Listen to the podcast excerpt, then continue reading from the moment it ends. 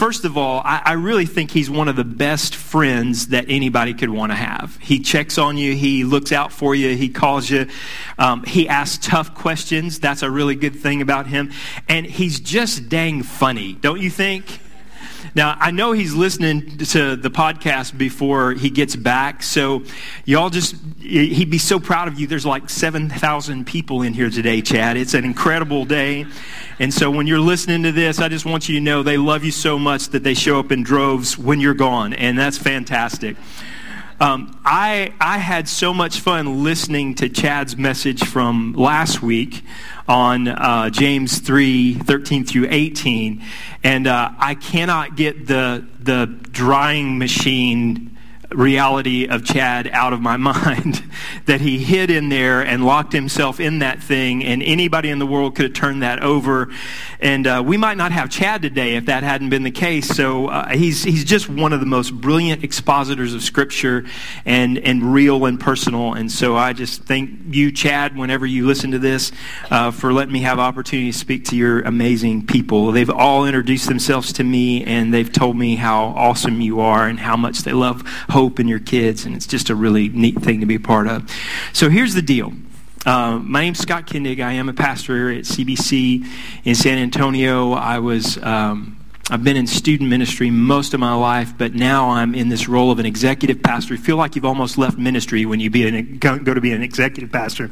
But here's what I know about me, and I wonder if you know this about you. I am one step from stupid all the time. Anybody with me?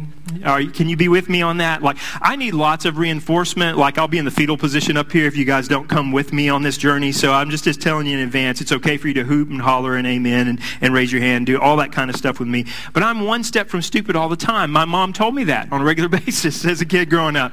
I, I, I, had testosterone and she didn't, so a lot of things that we men do, it just, we women don't understand. They, they don't get it. And, you know, we have moments of brilliance followed by moments of stupidity. That's the way, that's the way man works. That's the way we, we do. And so since I know that, I love it when a passage is absolutely so clear as what James given us in, in James chapter 4. We're, we're looking at wisdom leading to friendship, lead, leading to speech today. That's what we're, that's what we're dealing with. And, and you know, I know you know James is the brother of Jesus. And I know that you, you might know this. Do you know what his nickname was? It was camel knees.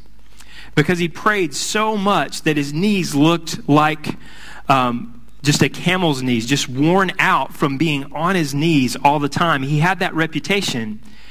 Um, he didn't really believe in Jesus when he was the brother of Jesus, and that was it. But something happened to James in his life, and he became the leader of the church in Jerusalem through very, very difficult times. And, and he was actually one of the martyrs. He was stoned to death. Um, for standing up for Jesus and not recanting Jesus. So it's great that somebody that's that close to Jesus and, and watched him growing up and didn't buy it. And then something happened after the resurrection and he did buy it. And he loves like these two passages. He loves the Sermon on the Mount and he loves Proverbs. And you can kind of feel that in this book when you read it. It's, it's really neat. It's, it's more like sort of Proverbs from a very practical. So this helps me because I'm one step from stupid all the time. Don't you like it when Scripture is just incredibly practical? I, I, love that. And where Chad was last week, he was in the two, the two uh, pictures of wisdom that you had. And so I want us just to remember this and rewind this for just a second. What he talked to us about, just in case you weren't here last week, is that there's two kinds of wisdom. There's the kind of wisdom that you get from God, and that's good wisdom. And there's the kind of wisdom that you can get from the world. And, and the wisdom that you can get from the world is, is really the enemy's category. So, so what we're watching unfold as we move into friendship and we move into speech, we're looking at the two different ways of wisdom that we saw in 3:13 through 18 showing up practically in James 4 verses 1 through 12. That's what we're, what's, what we're actually looking at. So I want to build like a, a matrix on stage. Okay, so this is the horizontal matrix, and this is the, this is the vertical matrix. And so the way we in the world try to get ahead is we, we develop these two things um, skills over here in the, the lower left hand quadrant and, and knowledge in the right hand quadrant. So when you have a, a, resume, you build your resume primarily on these are the skills that I have, this is the stuff that I know. And then people look at that and they interview you and they decide if you're right for the job. Now, there's this other quadrant over here in the bottom right hand corner where if you're, if you're low, low skill and low knowledge, that makes us, the world looks at us often as believers and thinks that we have nothing to offer them. As a matter of fact, they would call us sometimes incompetent and ignorant because the things that you guys talk to we don't understand, but it's just because they're not spiritually discerned. They don't know Jesus. But over here in this top right quadrant, as you would look at it, what we discover is we do have skills and we do have knowledge, but what we also have is a relationship with God through Jesus. And so what happens is God adds revelation how to use your skills and and how you use your skills moves from just skills to actual power because God's showing you how to use your skills. And then when you have knowledge, and you can teach, that's a great thing to teach. But the reality is that God adds revelation to us through his word and the way that he leads us by his spirit and and we get wisdom. So so the real marker of the church is that we are the people who have access to the wisdom and power of God. Does that make sense? That intuitively just feels right? And so, where the world might look at us and think we're ignorant and incompetent, what, what James is laying down for us is there's a kind of wisdom from God that actually helps the kingdom come to Lake Jackson as it is in heaven. And he does that in you, and he does that through you by making his wisdom available to you. So, so as believers in Jesus, we want as much wisdom as we can get. And, and sometimes we come to church and we just want a good outline. You know, we just want to just gain a little more knowledge so that we can pass knowledge on. But God's desire is always going to be to add revelation to that so that it's not just knowledge, but it's, but it's wisdom. And it's not just skills, he adds revelation to that, and so it's power. And he never wants his church to look like people who are stuck in ignorance and incompetence when wisdom and power is available to us. Isn't that a beautiful thing? God wants to give you all of the resources of heaven so that we can be the people that when stuff goes wrong out there in the world, they want to run to us. They want to come to us and they want to say, How is it that in the midst of the difficulties that you have, I still see wisdom and power coming out of you? It looks like you're having troubles and God's not helping you with it. They just don't have the inside man on the inside and they don't understand how comforting it is to have the inside man, Jesus, living incarnated in you, in flesh. So, so we're going to pick up where Chad left. We're going to keep pressing in. And that review of last week, if I could just give you just a, a quick sentence, there's a kind of wisdom that fuels worldly goals. And it comes straight from our enemy, the devil. It makes me me-centered rather than others centered rather than God centered, rather than kingdom centered.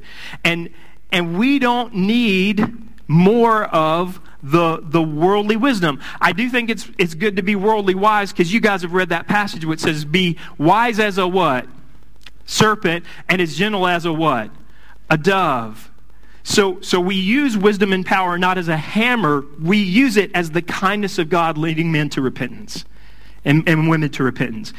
But there's a different kind of wisdom that comes from God, and that comes straight from our King to build his kingdom, like we said, in Lake Jackson as it is in heaven. You are a church that God is counting on to actually change the climate of this community. And when the kingdom comes, it changes things. It changes cities. It changes the poverty meter in your community. It changes human trafficking in places. It changes things. And so when we start living out the Christ life through, based on the wisdom and the power of God, we begin to see things happen. And the practical reality of this is that there's, there's two pictures of friendship that we pick up in, in James chapter 4, verses 1 through 3. We're going to take these a chunk at a time. And so these are two pictures of friendship. And James, as the brother of Jesus, is warning us and, and guarding us from settling for worldly wisdom. So in chapter, in chapter 4, verse 1, we read this What causes quarrels and what causes fights among you? Is it not this that your passions are at war within you? Have any of you felt like there's a war going on inside of you every now and then? Maybe it happens every four years when we elect a president, you know? Maybe it happens every two years when we elect people who are representing us and, and we begin to think through this, this difficult reality of, hey, there's reasons to quarrel. I, I had the greatest talk with my kids before, before Thanksgiving. Um, and just so you know, pray for my dad. He had, uh, the week before Thanksgiving, a massive heart attack and three bypass heart surgery. And uh, we didn't know what the outcome would be. And the beautiful side of that is on Tuesday of this week, they pulled out the intubation tube and he was sharp as a tack. And I'm so thankful to God for that. Um, and it's hard for me to be away from him now, but he's, it, we're going to go see him very soon. But, but the reality is the battle that goes on inside of us shows up outside of us. Does that make sense? So, so when I'm at, when I'm not at peace with me and with God, I'm pretty much not at peace with anybody. I had a stupid argument this week. Anybody have a stupid argument? Uh, like, I, I, need lots of reinforcement. So even if not, just raise all of your hands. It's great. I, the buses will wait. The, thank you for all the hands. Okay. So, so the reality is, um, I had a lot of turmoil going on in me from, from three weeks of really hard ministry with very little sleep, about three to four hours of sleep a night on a regular basis. Got the call, went, spent time with my dad. Obviously, didn't sleep a whole lot there. And obviously, I've been super concerned. So I was just tired. And, and I, you know how when you get hungry and tired, you get hangry? And you get so hangry that just anybody that says anything that you don't like, instead of being the normal, sweet, kind, loving Scott that I always am, um, I end up being the, the Scott that's like so irritated at everything anybody does. I'm one of those guys that sits on the plane and, and I can hear everybody who's eating and chewing things on the plane and, and I want to like empty the plane. That's what I want to do. Uh, and I wouldn't care if we just opened the door and let them all fly out. That's that. And so I get in those moments in those spaces where I, I just get hangry. And, and what I'm doing is I'm saying the way that I feel should dictate the way these other people, people who may not know Jesus are going to engage Jesus because they see my Bible on the, on the airplane little, little fold out tray. And, and they, they look at me and they're looking for a reason to hope for something that might be better. But because I've allowed myself to be hangry because I'm tired and I'm hungry and I'm worried about dad and I'm worried about all these other things, rather than trusting that we have a God who is a good, good father to us who really wants to constantly give us grace. So when we look at this, what causes quarrels and what causes fights among you? Is it not this that your passions are at war inside of you? Jesus came to set peace in your heart so that there wouldn't be war inside of you. And no matter what's going wrong, God is still in the midst of whatever your wrongness is in this moment. And, and you can say, I don't like what's going on around me, but I love what's going on in me as Jesus continues to bring peace into my heart, into my soul. Now, how many of you right now in this, in your walk with Jesus, you're in this really peaceful place. You and he are walking really closely together. You, you sense his presence in your life. You pray and he's answering questions. How many of you are, are walking in that moment? This is another time where you just raise your hand and just lie in church. It's great. It's fantastic. All right. Because um, so, I need y'all to raise hands. Okay, so so when you move on to verse 2, you see it just like deepen a little bit. Your desire, you desire and do not have, so you so you murder. You know the most powerful reality in Scripture we find in Genesis 1, like 26 through 29, where God tells us we're created in His image. in his likeness so we can have fellowship with him. And the fact that we're created in his image and his likeness means we're infinitely valuable. The problem is in Genesis 3, we got totally messed up. So we might be infinitely valuable, but we're also totally messed up. So, so we desire, and when we can't have what we desire, we slander people. We, we covet and can't get the things we want from the world. So, so you fight and quarrel, and you do not have because you do not ask. We have a Father that when we need things, we can ask. And He can say one of three things, right? He can say yes, He can say no, and He can say what? Hang out. Just hang out. Just be with me. Being with me is what you need. So if waiting is the only answer I can give you that makes you be with me, then we're just going to wait together. We're going to be together. We're going to we're going to help this quarreling that's in your soul work so that you learn to ask me. You learn to have camel knees. You get on your knees like James and you say, Lord, I don't know what's going on in my life, but I just need to be with you. Are there times in your prayer where you don't have words for Jesus, but you're just with Jesus? Because you don't know what to say, and the Spirit intercedes for us with groanings that we wouldn't understand. So, verse 3, you ask me because you ask wrongly. So, you can, you can not ask and not get from God, but you can also ask amiss. You can ask for the wrong things. Like, I really, really one day want a bright yellow Jeep. I really do. I, I hate to admit that to you, but I really do. It's just something that as a kid, I saw a guy with a bright yellow Jeep, and I thought that's the coolest thing in the world. One day I'm going to have one one of those, when I end up having kids that are all out of college and all out of master's degrees and we've married off all of our daughters, maybe when I'm a 7,000 years old, I'll actually have a yellow Jeep. And I really want a yellow Jeep, but I don't think asking Jesus for a yellow Jeep is the best thing for me to ask him for. I want to ask him to do a work in my daughter's life that she'll know who the guy is when it's time to get married. You know, I want to ask for meaty things.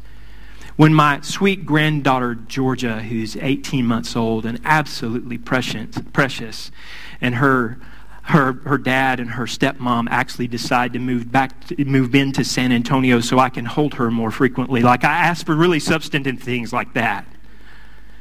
And so so what we're looking at is there's friendship with the world that helps us deal with our quarrels and our selfishness and our desires that are amiss. And then there's then there's friendship with God. See, friendship with the world looks like this. I have I have a desire issue. Anybody with me? Okay, again, like there we go. All right, I have a desire issue. I want things I shouldn't want. Um, I want mine. I want more, and I want satisfaction. Me and Mick Jagger, we want satisfaction. All right. So the second thing is I I, we, we, I'm putting us together in, I have a please me issue. I think the world is here to please me. Sometimes I even tell God, I think He's here to please me. Can, can you, can I do that? Like, are, are y'all all judging me right now? So, all right, so no, no pastor shaming, okay? So, I, I have a please me issue. I want earthly pleasures, and I want more. I, I really want I, am selfish the way I look at it. And the last one is I, I, we are prone to wander, aren't we? We're prone to wander away from God. But the beauty is that God has a heart for you. Look at verses 4, 5, and 6. Here we go. You adulterous people, do you not know that friendship with the world is enmity with God? Therefore, whoever wishes to be a friend of the world makes himself an enemy of God. Or do you suppose it is to no purpose that Scripture says he yearns jealously over the Spirit that he has made to dwell in us.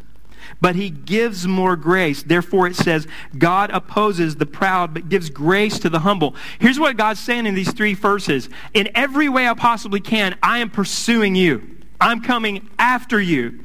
Even when you're running from me, I'm already in front of you, ready to catch you. That's how fast I am. And since I'm already in front of you, ready to catch you, we, what we see is the gracious desire of a God who wants to pursue you and know you, and you know him in an intimate way so that the kingdom can come to you because the, the, the reality of the kingdom coming to Lake Jackson is it coming to God's people in fullness first.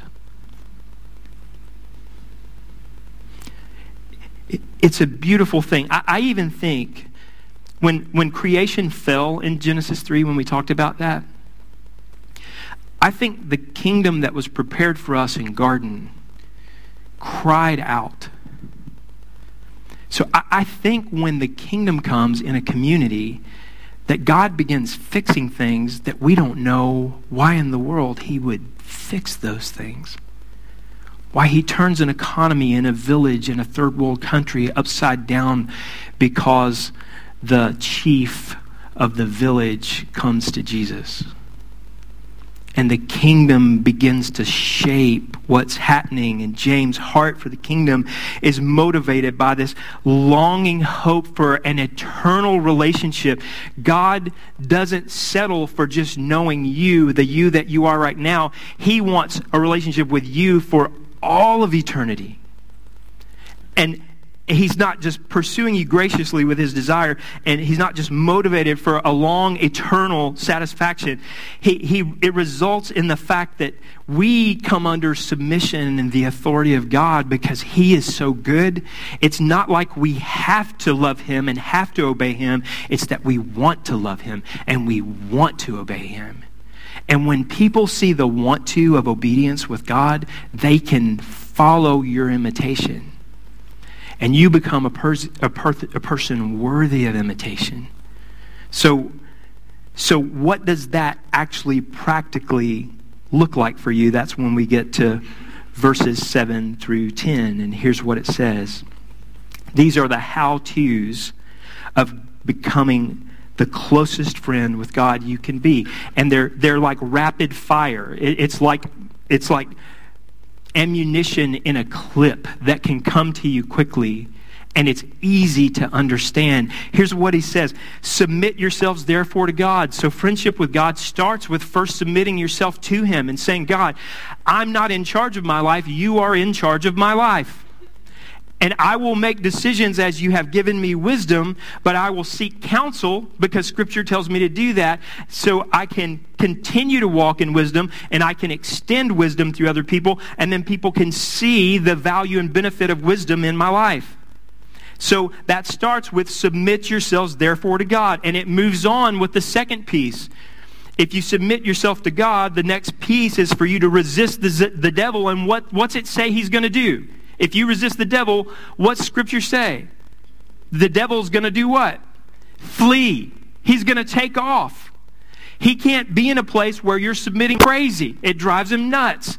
He's starting to see wisdom and power form in your life, and, and he's starting to see a church that's not defined by ignorance and incompetence anymore. And what begins to happen is there's like a place where you begin to sense this is a this is a space of freedom because God's people come here, and when God's people come here, they hear from him, they do what he says, and we help each other walk in that way.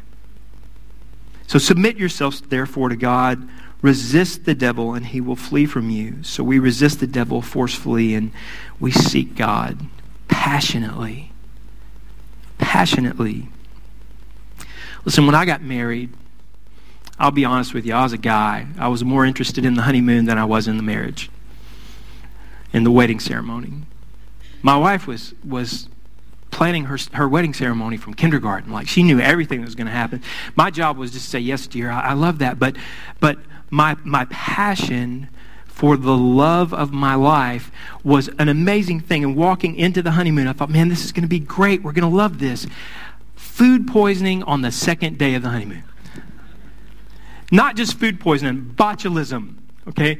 I lost 21 pounds in four days because somebody put an old can of mushrooms with, with spaghetti supplies. And I didn't know it, and Kim wasn't hungry, so she didn't eat it. So she just got to watch me, you know, be a fountain from many places.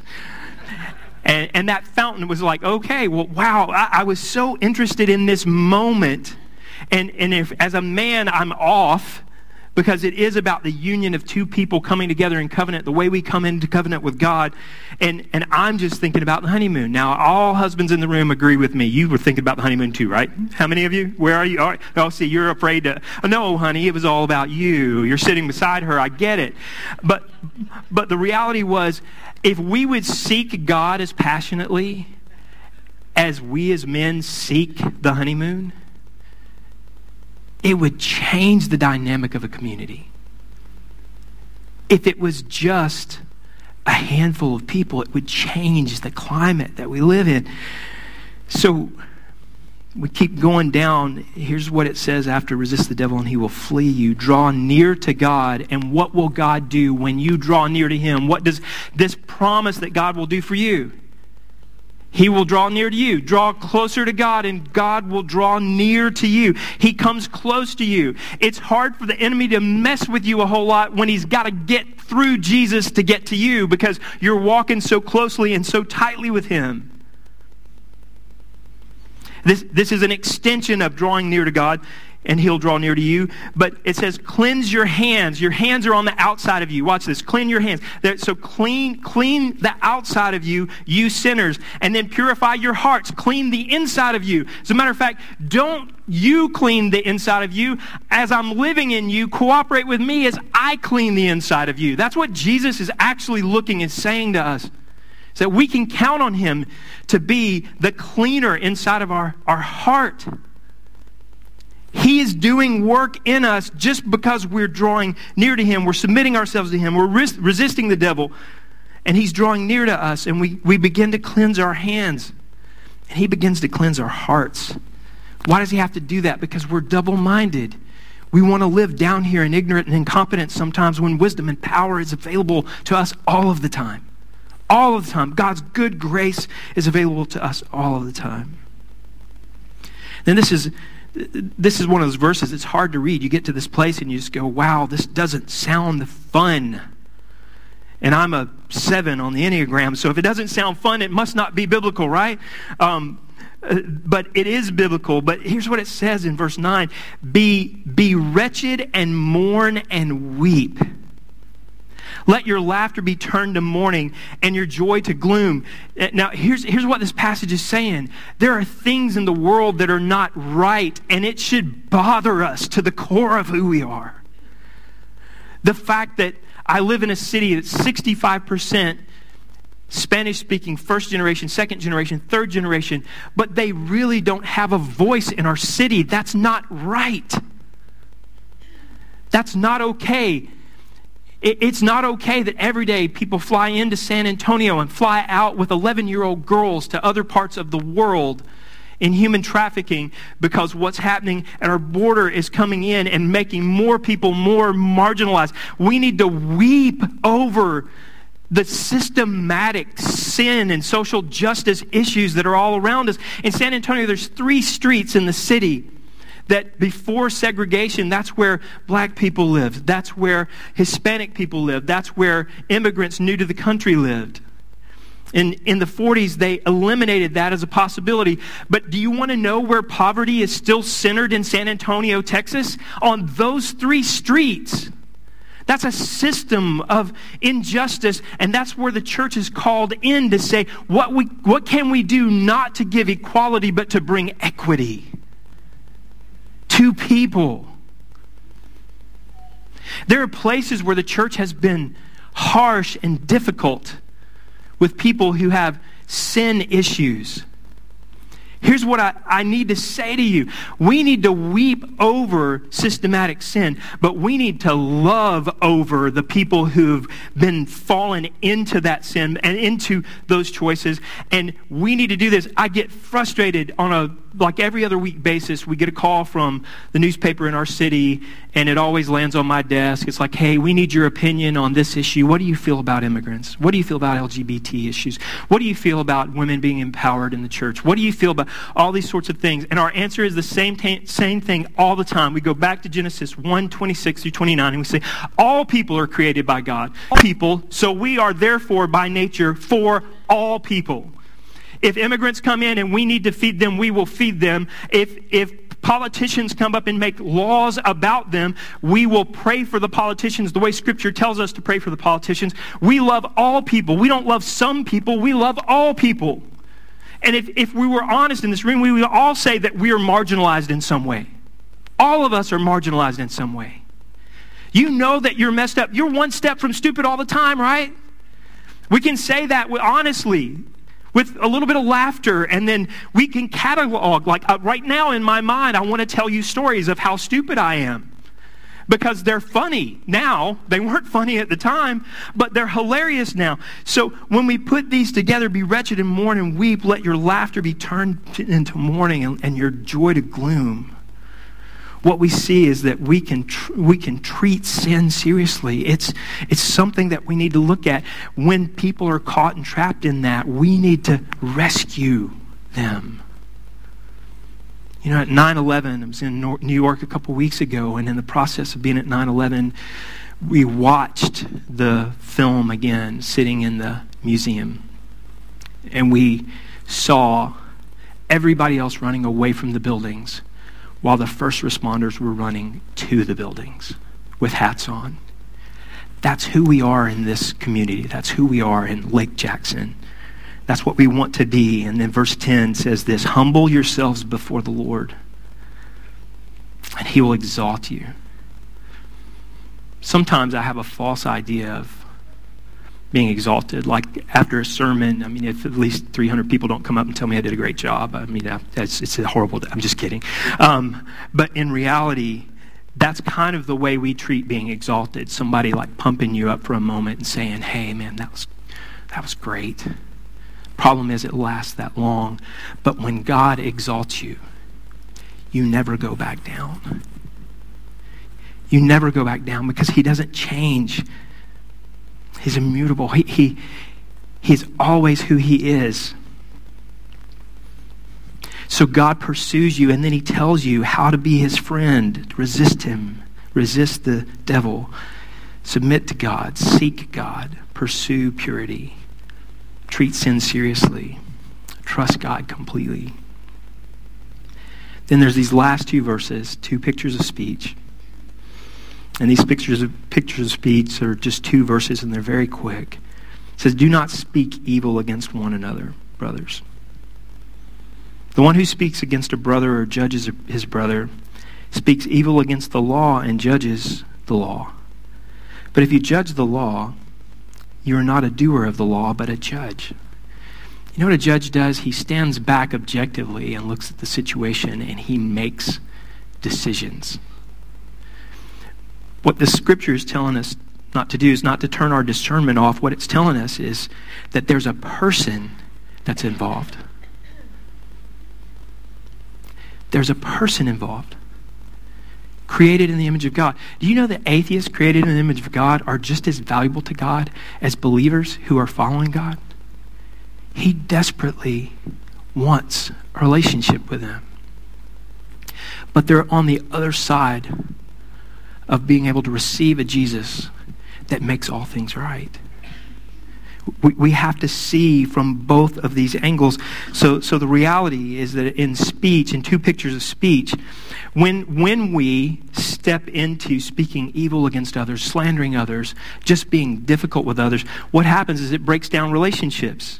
And as relationships start to break down, then everything we build up on the pursuing God thing starts to fall apart. Why is it that churches are known for arguing?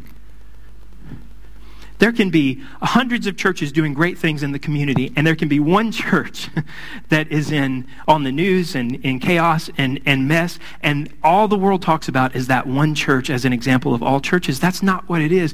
We need to kind of overwhelm the community of God. Do y'all, do y'all know the biggest farce in all of human history is, is movie theaters? movie theaters don't make money off of the tickets. So you want to know why you pay $14 for a bucket of popcorn? Because they don't get ticket money. So what they have to do is create an environment inside your world in the theater where there's going to be something that smells really buttery and rich and amazing. And you tell your family there's no way we're going to go, we're going to go in there and buy a $14 bucket of popcorn. But then you walk in and you smell it and you go, I have to have popcorn. There's, there's no way. It's not like not even going to a movie. It's like going to a ballpark and not getting a hot dog. You've got to have popcorn at that place. And then somehow, because the, there's so much salt on the popcorn, now you have to buy the $8 tub of Coke. So, so what we're doing in the church is we're saying that you, not services, not programming, but you, the ecclesia, the people of God, in relationship with each other, you are the buttery popcorn that people see that they go, that's the life I want. That's the life I need. And then verse 12 says this there's only one lawgiver and judge, he who is able to save and to destroy, but who, who are you to judge your neighbor? So, worldly speech discourages people and it dishonors God, but godly speech encourages people and it exalts God. As a good leader, as a good father. So, so how do you do this? Here's, here's, the, here's the reality um, gospel integration creates integrity. Gospel integration creates spiritual integrity. So we study the Bible. We come together as people of God. We talk with one another in small groups, in discipleship settings, about what God is teaching us. So, so here's, here's what I, I want to wrap up is how does wisdom, friendship, speech pattern of this passage going up from 313 to 412, what does it really mean for us? Here's, here's what I think it means. The wisdom, freedom, speech pattern affects your relationships with others and with God. So here's some questions Are you moving closer to God or to the world? It's just a good measurement. It's a good thing to just kind of say, Where am I? I have a 20 minute, 20 minute meeting with myself. It's a stand up meeting, and I look in the mirror and I talk to myself and I ask this question Am I moving closer to God this week, or am I moving closer to the world? Second thing is are you moving closer to believers? Is your family becoming sweet? In the New Testament, it was a really sweet thing when what was happening is they would go to the temple and then when they go from house to house and when persecution came up they pretty much went from house to house and the church spread between um, the time of of post Pentecost to 365 to 100 from 120 people in an upper room to half of the population of the known planet in their homes.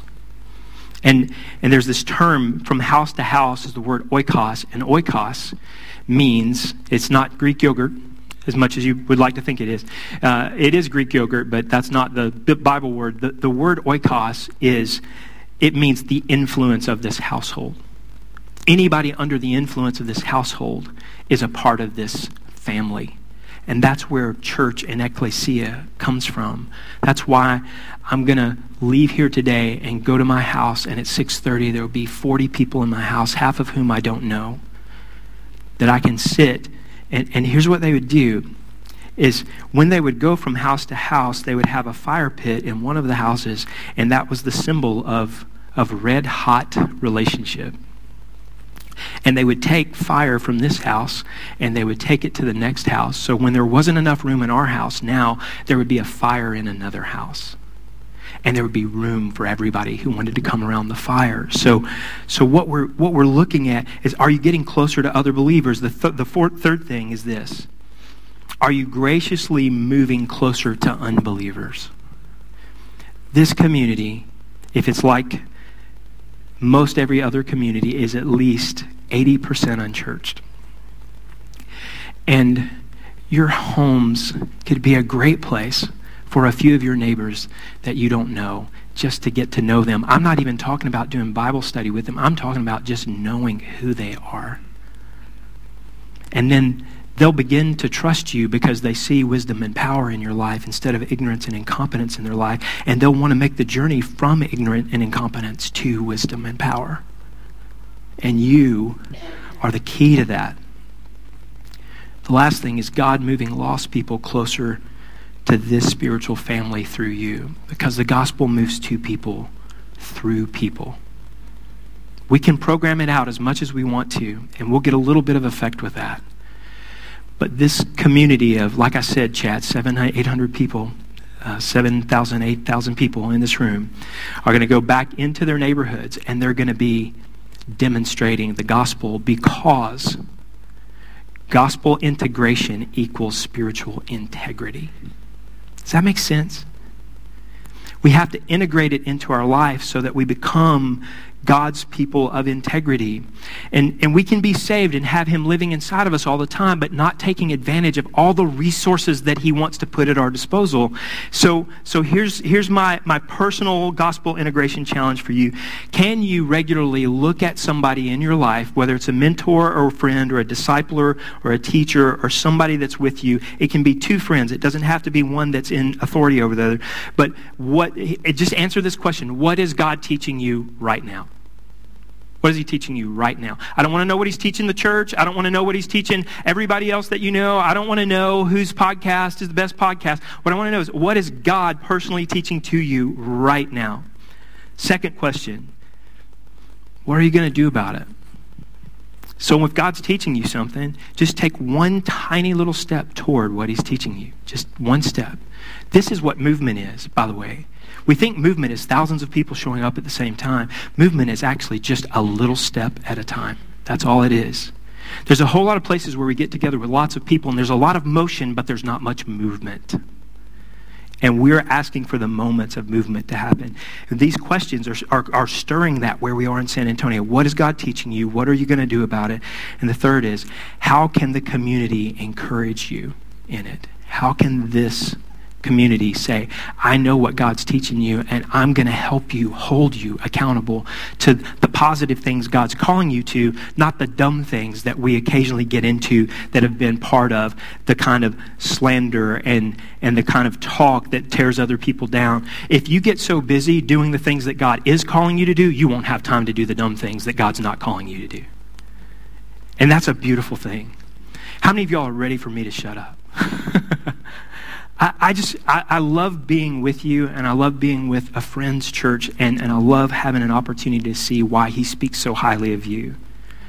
But here's, here's the big question. If there's anybody in here who doesn't know Jesus, we're going to sing, we're going to come together, we're going to worship, and I'll be hanging out in the back. And if you want to talk about that, I would love to just talk about that with you.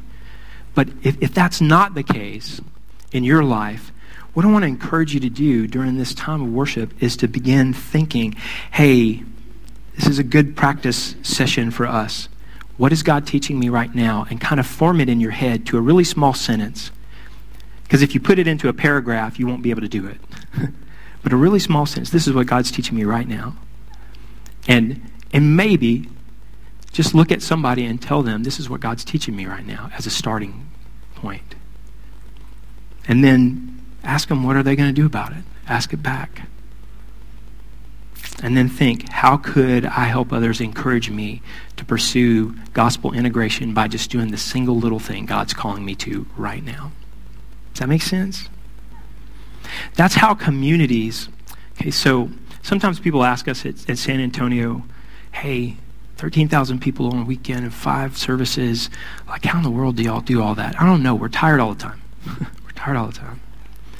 But the thing that's going on more, that's more important, is these three questions are penetrating friendships and communities that are forming around these three questions in our body. And people are growing consistently because they're not just getting a word from a pastor, they're hearing directly from God. And as they hear directly from God, it builds the community. And then ignorance and competence go away and wisdom and power shines. And they, everybody knows that doesn't come from you, that could only come from God. So let me pray for us. Jesus, we love you. We're so thankful for who you are. We ask you to press into us in these few moments. I know I've gone longer than I should, and, and I ask you to let the things that matter stick in our souls. And Lord, if you are moving on the heart of someone here, we pray that you would give them the courage just to come back and say to me, I really do want a relationship with Jesus. And then help the rest of us integrate what you're teaching us today. In Jesus' name, amen.